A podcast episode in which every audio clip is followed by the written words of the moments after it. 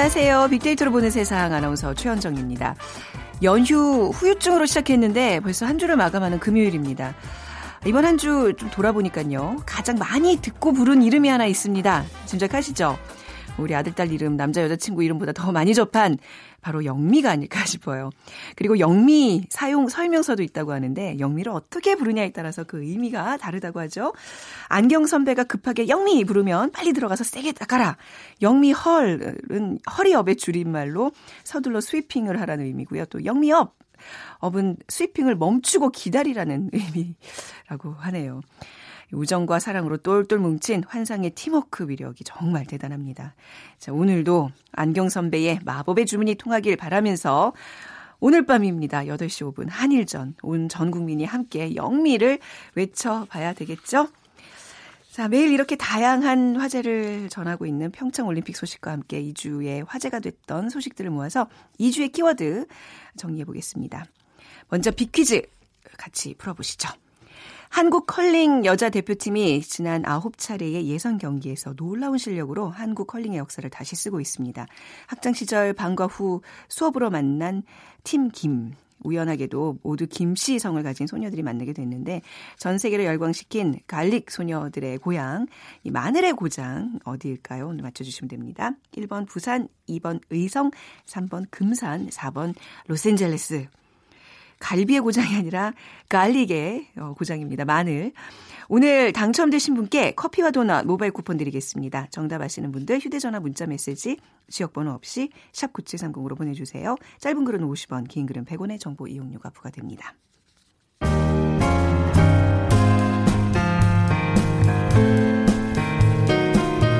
미래를 예측하는 힘, 세상을 보는 새로운 창, 빅데이터로 보는 세상. 최원정 아나운서와 함께합니다. 빅커뮤니케이션 전민기 팀장과의 시간 오늘 하루 마, 어, 무리 해보겠습니다. 안녕하세요. 네, 반갑습니다. 네. 전민기입니다. 이 주의 키워드들 어떤 게 좀 화제가 됐었죠? 어, 당연히 평창 올림픽이라는 키워드 빼놓을 수가 없었고요. 네. 어, 미투 운동, 네. 네, 그리고 GM 군산 공장, 자동 번역 시대, 그리고 한국에 대한 인상 이 음. 일본의 빅데이터를 분석해봤더니 아. 젊은 층이 한국에 대해서 어떻게 생각하는지가 아. 좀 드러나면서 재밌겠다. 네. 우리가 평소 생각했던 것과는 조금 다른 측면이 그래요. 있어서 예, 좀 음. 흥미로웠습니다. 그럼 이제 첫 주제부터 차근차근 네. 얘기 나눠보겠습니다. 평창올림픽 뭐 지금 뭐 가장 핫한 이슈죠. 네, 네 그렇습니다. 이제 뭐 지난 명절에 우리 윤성빈 선수 스켈레톤에서 금메달 따면서 네. 그 헬멧이나 이런 것들 윤성빈 선수와 관련된 것과 관련해서 이슈들이 상당히 많이 음. 오르내렸습니다. 그러면서 뭐 이제 몇몇 정치인들과 김연아 씨의 어떤 응원 태도에 대해서 또 서로들 네. 어, 비교를 하면서 네네, 네, 예, 이야기하기도 했고요. 특히 이제 스피드 스케이팅 500m에서 이상화 선수가 은메달을 땄는데 아, 약간 개인적으로 좀, 좀 안타까웠어요. 예, 네, 금으로 아, 마무리해도 좋았을 텐데 물론 그 3연패 했으면 정말 좋았겠지만 어, 고다이라 나오라는 일본 음. 선수가 정말 그 경쟁을 넘어서서 두 사람이 얼싸 안고서 서로 좋았죠. 격려하는 그 음. 그 모습이 음. 어, 뜻밖으로 너무 큰 이슈가 되면서 네. 이 고다이라 선수에 대한 호감도가 상당히 올라갔어요. 그래서 이 사람과 무슨 얘기를 했냐부터 네. 이 선수가 과거엔 어떤 선수였는지 음. 어, 나이가 32이에요. 그래서 네. 이상화 선수 29이어서 이번에 은퇴한다라고 했었는데 고다이라 선수가 음. 2022년 베이징 올림픽에 이상화 선수가 출전하면 자신도 하겠다라고 하면서 서로 또 격려하는 네. 모습 어, 볼 수가 있었고요.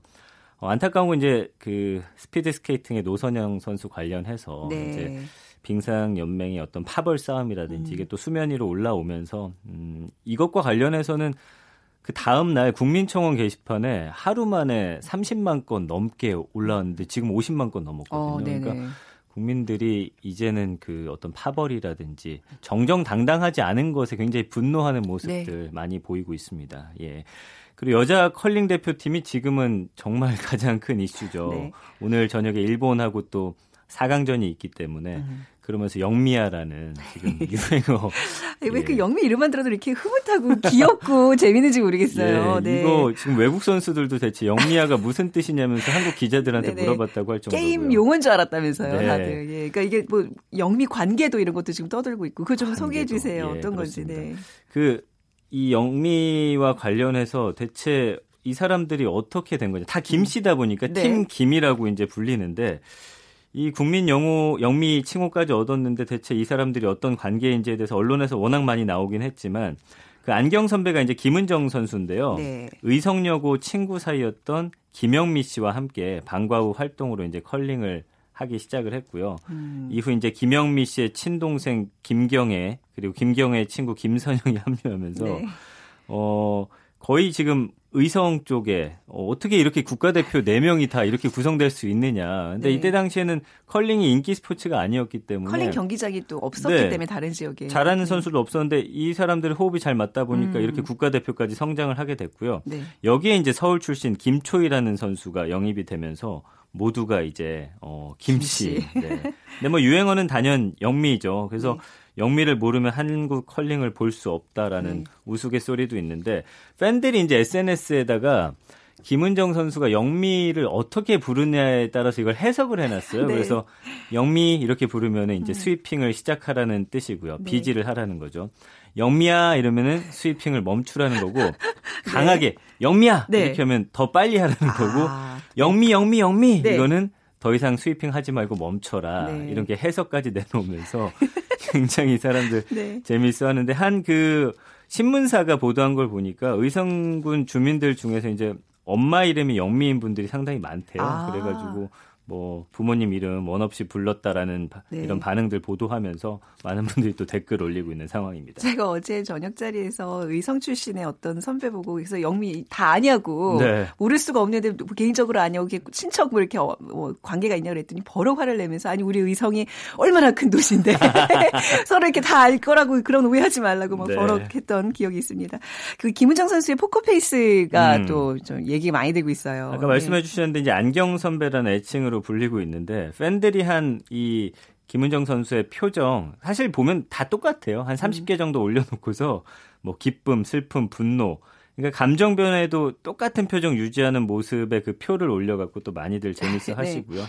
표정뿐만 아니라 이런 각종 합성 사진들도 지금 뭐 트위터, 페이스북에서 인기를 끌고 있습니다. 네. 지금 컬링 흉내내는 일반인들의 그 영상이 많이 음. 올라오고 있는데 로봇 청소기 돌려놓고서 이제 비질하면서 예, 컬링하는 것처럼. 아, 네. 아 그래요, 너무 웃기겠다 그것도. 뭐 그것도 있고 네. 여러 가지 뭐 아이들 음. 장난감 자동차 굴려놓고서 또 컬링하시고 이런 게 지금 SNS에서 아주 뜨겁게 네. 화제가 되고 있습니다. 오늘 또 한일전 결과가 좋으면 그 인기는 더 올라가겠죠. 음. 와, 기대됩니다. 네. 그 빙질이라는 키워드도 많이 검색이 되고 있어요. 그러니까 이번에 유독 그 올림픽 기록들이 쏟아져 나왔어요. 특히 뭐 어, 쇼스케이트라든지 그 다음에 스피드 스케이팅 이런 데서 계속 신기록이 연거푸 나오다 보니까 네. 어, 왜 그런 건지에 대해서 많은 분들이 이제 궁금해 하게 됐죠. 세계 신기록도 많이 나오고 있는데 여기 알고 봤더니 이제 ice technician들이라고 하는 그 빙질 전문가들이 있었거든요. 네. 그러면서 지금 세계적으로도 이분들에 대한 조명이 이루어지고 있는 상황입니다. ice technician이라는 또 이런 직종이 있었군요. 그러니까 오. 세계 최고 수준의 빙질을 유지하는데 이제 총괄하시는 네. 분이 배기태 씨라는 분인데 네. 과거에 이제 국가대표 스피드 스케이팅 선수였어요. 아, 근데 이제 네. 2000년부터 이런 빙질 관리를 하기 시작했고 캐나다라든지 이런 곳을 돌면서 17년 동안 얼음 공부를 했는데 그 얼음이 그냥 만들어진 것 같지만 사실 쉽지가 않습니다. 이 얼음을 안개처럼 물을 분무해서 얼리면은 한 0.2mm의 두께의 얼음이 한 번에 이렇게 생기는데 네. 이걸 수백 번 반복을 해야지만 되는 아, 거예요. 아, 진짜 공을 엄청 들여야 되는군요. 예, 그러니까 피겨 스케이팅 빙상장 만드는데 이 과정을 한 250번 가량 아, 반복해야 되는데 네네. 42시간 정도 걸린대요. 네. 그러니까 이거는 거의 장인처럼 그러네요. 이걸 잘못하면은 또 울퉁불퉁해질 수 있기 때문에 음. 아주 고르게 또 분포해야 되고 네. 그것도 살짝 얼려야 되기 때문에 와. 이게 쉬운 작업이 아니래요. 그러니까 음. 선수들이 타다가 뭔가 걸리는 게 있으면 탁탁 걸리는데 네, 네. 예, 관리를 워낙 잘하니까 이번에 기록들도 좋게 나오고 기록이 있고. 어마어마하게 잘 나오고 있는 거죠. 마치 그 예. 술 작품을 빚어내듯 네. 이 빙상 관리를 그 하는군요. 경기장 예, 관리를. 그렇습니다. 그래서 이것도 화제가 되고 있고 네. 또 예전과 다른 모습 저도 좀 놀라고 있는데 네. 어, 성적에 너무 집착하지 않는 우리 응원 문화라든지 네. 예전에 은메달 땀 선수들 고개를 푹 숙였잖아요. 맞습니다. 근데 지금은 당당하게 태극기 꺼내서 예, 예 관중들이 환호해주고 금메달 따러 올라갈 때도 막 자신들만의 네. 세레모니 하는 이런 모습들 네. 보면서 많은 분들이 아 우리나라도 음. 이제 응원 문화라든지 네. 선수들의 노력에 좀 더 박수를 보내는 그럼요. 쪽으로 변하고 있다라는 것에 굉장히 찬사를 보내고 있습니다. 네, 제가 아까 금메달 못 딴 이상화 선수한테 좀 안타깝다고 그랬는데 좀 정정하겠습니다. 저는 아니 정말 제 아니, 마음속에는 마음 굉장히 안타깝죠.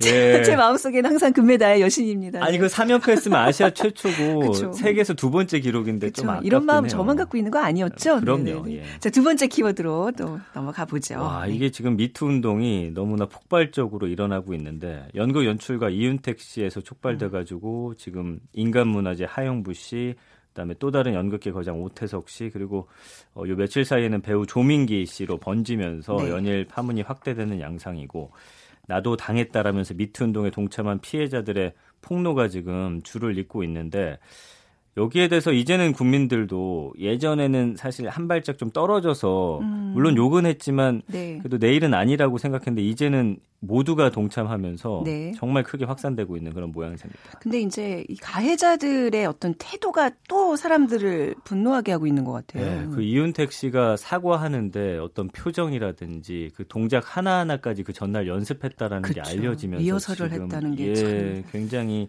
많은 분들이 화를 내고 있고요. 음.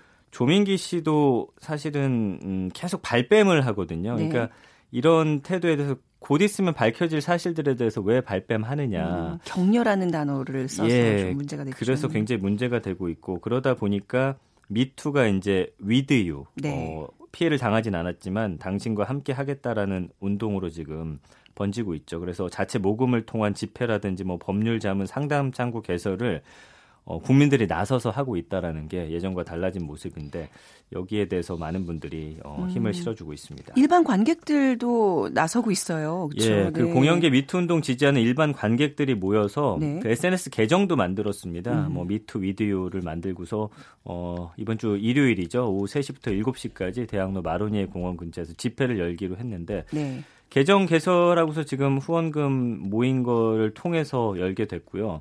관할 경찰서인 이 해와 경찰서로부터 5개 집회 신고 마친 상태고 지금 네. 벌써 한 600명 정도 모일 예정이라고 이게 어제자였기 때문에 더 많아질 것으로 보입니다. 그리고 이제 연극인들 사이에서도 성폭력 반대 연극인 행동이라는 이런 모임도 만들어서 또 SNS를 통해서 피해 신고 센터도 열었고요. 네. 뭐 블랙리스트 타파와 공공성 확립을 위한 연극인 회의. 그러니까 이 문학의 안팎의 사람들이 모여서 음. 이번엔 정말 제대로 이걸 네. 좀 뿌리 뽑아보자라는 그런 의지가 상당히 강한 상태입니다. 문학이요 좀 이렇게 드러나는 거라 더 이렇게 좀 많은 사람들이 관심 갖는 건데 사회 곳곳에 얼마나 이런 일들이 많이 일어났겠습니까? 이게 네. 좀 시스템적으로 해결이 음. 되는 그런 모습 좀 보고 그러니까 싶습니다. 예전에는 네. 산 하나 하나 좀 별개의 산으로 봤다면 이제는 하나로 좀 네. 모여지는 그쵸. 그런 힘이 발휘되고 있기 때문에 이번엔 좀 길게 우리가 이 사안을 음. 좀 지켜봐야 할 것 같습니다. 자 여기서 우리 노래 한 곡 좀 듣고 또 얘기 더 나눠볼까요? 네, SNS하고 이제 인터넷 차트를 2주 연속 지금 휩쓸고 있는 노래가 있거든요. 네. 네 YG에서 이 아이콘이라는 그룹이 어, 음. 몇년 전에 탄생을 했는데 어, 이 사람들의 사랑을 했다 한번 들어보시죠. 아, 이 노래였군요. 네, 처음에 소개해 주셨을 때는 무슨 곡인지 모르는데 들으니까 알 것 같아요. 음, 그렇죠. 자, KBS 일라디오 빅데이터로 보는 세상 함께하고 계십니다. 우리 전민기 팀장과 함께 2주의 키워드로 한 주 정리하고 있는데요. 빅퀴즈 부탁드리죠. 네, 한국 컬링 여자 대표팀이 지난 9차례 예선 경기에서 놀라운 실력으로 한국 컬링 역사를 다시 쓰고 있습니다. 학창 시절 방과 후 수업으로 만난 팀 김. 우연하게도 모두 김씨성을 가진 소녀들이 만나게 됐는데요. 전 세계를 열광시킨 garlic 소녀들의 고향 마늘의 고장은 어디일까요? 1번 부산, 2번 의성, 3번 금산, 4번 로스앤젤레스. 중에 고르셔서 휴대전화, 문자메시지, 지역번호 없이 샵 9730으로 여러분들의 의견들과 함께 보내주시면 됩니다. 짧은 글 50원, 긴 글은 100원의 정보 이용료가 부과됩니다.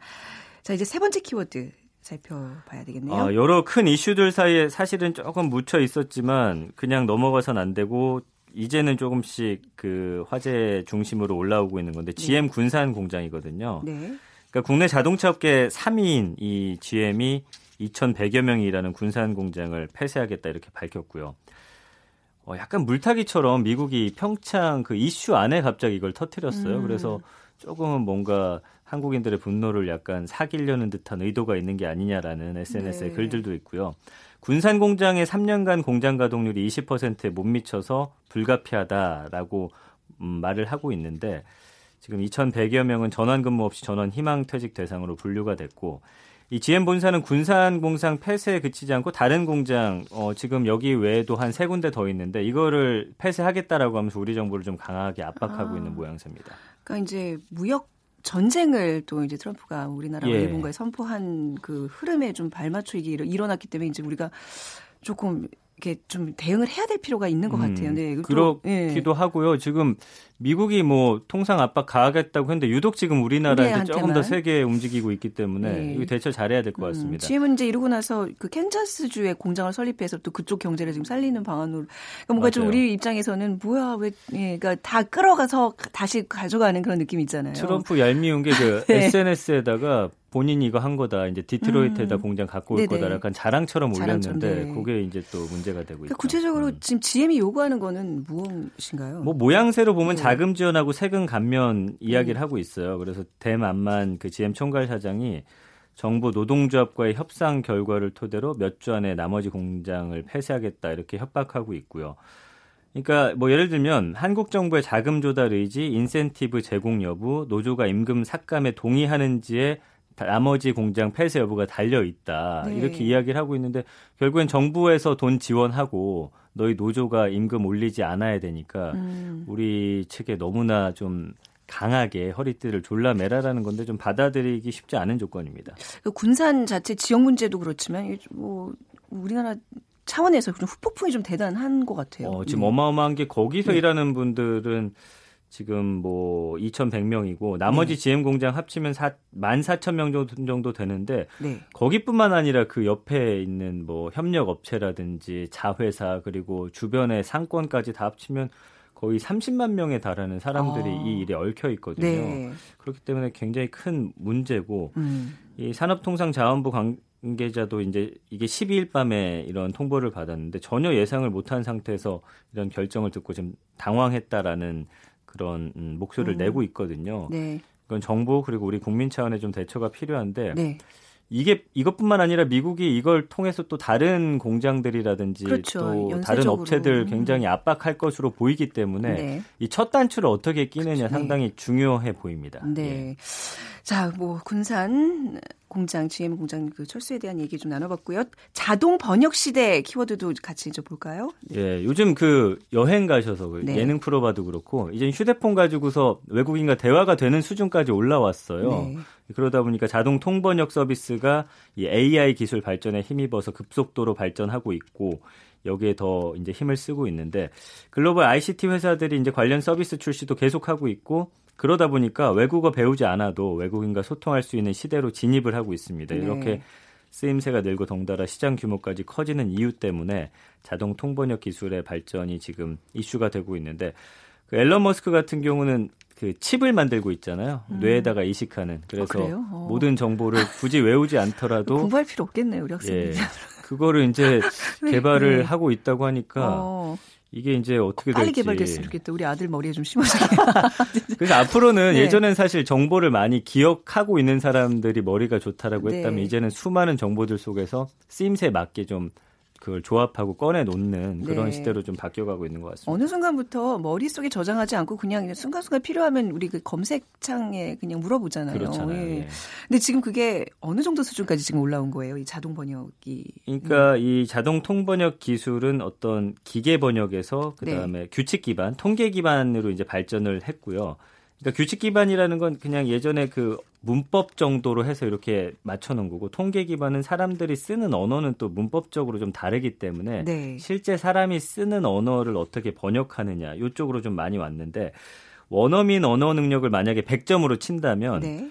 전문 통번역사가 90점, 그 다음에 이 기계 번역이 60에서 70점, 아까 말한 그 통계 기반이 30에서 40점 정도로 추정이 되는데 지금 한 60점대까지는 올라왔대요. 네, 그래서 네. 어느 정도 그냥 편한 그 의사소통 정도는 이제는 할 수 있는 그 음. 수준까지 기술 개발이 다 됐습니다. 뭐 영어권 뭐 외에 다른 나라 이제 가면 뭐 중국이나 일본 안 되면 저도 이제 가끔 그걸 꺼내는데 어, 제법 그 의사소통은 되는 것 같더라고요. 그렇죠. 완벽히는 네. 안 되지만 완벽히는 아니지만. 그래도 원하는 거 뭐 단어 그렇죠. 정도 이렇게 조합해서 볼 수 있는 정도 됐잖아요. 이거 예. 굉장히 앞으로 각광받을 분야인 것 같은데 지금은 이제 일단 미국 기업들이 선도를 하고 있는 거죠. 네, 마이크로소프트 같은 경우는 2013년부터 이런 거 굉장히 관심이 있어 했고요. 네. 최대 50개 언어 텍스트를 번역할 수 있고 7개 국어는 음성 번역까지 가능하고요. 네. 2016년 말에는 그 한국어를 비롯한 11개 언어를 또 지원하기도 하고 페북도 이제 수많은 SNS 계정 이용자들의 그 언어를 분석해서 매일 45억 개의 문장을 현재도 번역하고 있습니다. 그래서 네.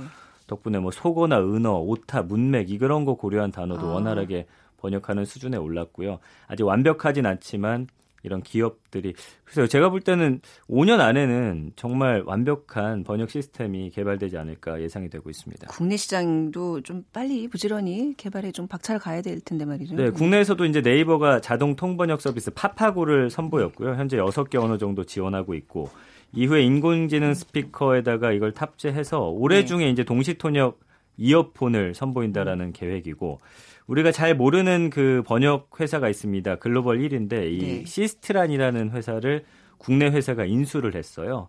그래가지고 이런 음, 번역도 계속해 하고 있는 상황이고, 그다음에 몇몇 텔레콤 회사들도 이 인공지능 스피커에다 이 서비스 탑재하고 있기 때문에 네. 앞으로는 휴대용 인공지능 그 스피커 있으면은 요걸 통해서 이제 외국에서 활동할 수 있는 그런 것들이 지금 마련이 되고 있습니다.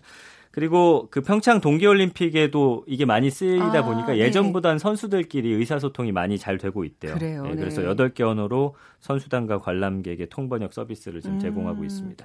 뭐 외국어의 번역뿐만 아니라 사실 우리 내 사회 내에서도 세대 간의 어떤 그 번역이야. 진짜 뭐 아, 이성 이성 간의 뭐 네. 사랑은 번역되나 이런 영화 제목도 있었지만 세대 간에 저는 요즘 뭐 급식체 뭐 이런 거 쓰는 젊은 애들 얘기를 못 알아들어요. 저도 좀 어렵더라고요. 그러니까 네. 우리 좀 부지런히 우리 시간을 통해서 좀 이렇게 신조어 같은 거 좀 좀 전달해 주시기 바랍니다. 네.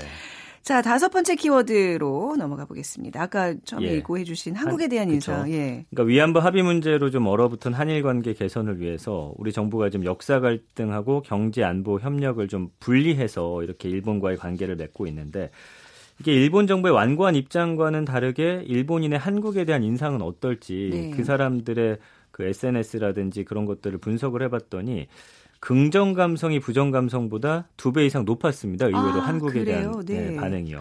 오. 그래서 일본인들이 최근 2년간 트위터, 블로그, 커뮤니티 같은 온라인상에서 한국에 대한 언급, 네. 긍정적 감정이 포함된 건 40.2%, 부정적 음. 감정은 15.9%. 네.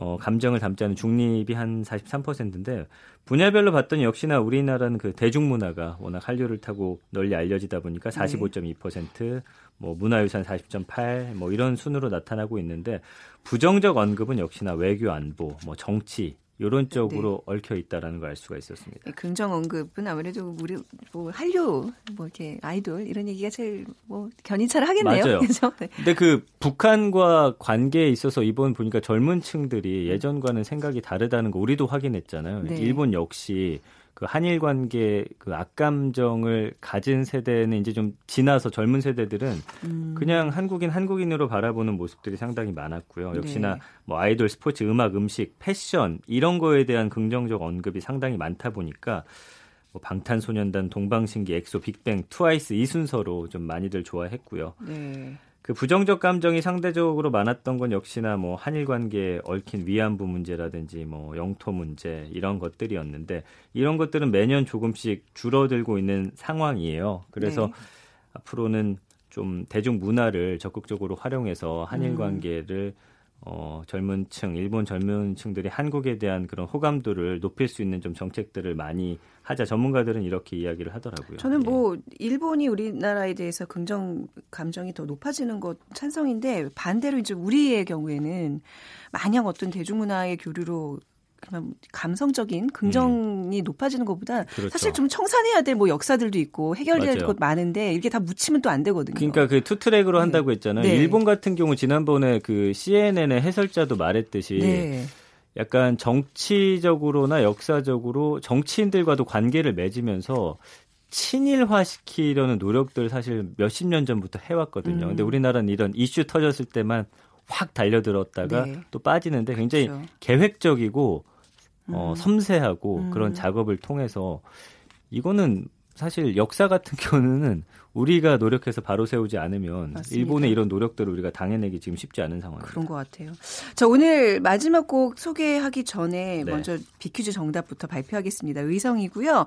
9084님 어, 매 경기 보면서 김씨 다섯 명 여자 선수들 똘똘 뭉친 모습 인상적입니다. 최승돈 아나운서 이재호 콤비의 재밌는 중계도 멋집니다. 우리 남편 고향이 의성입니다 하셨고요.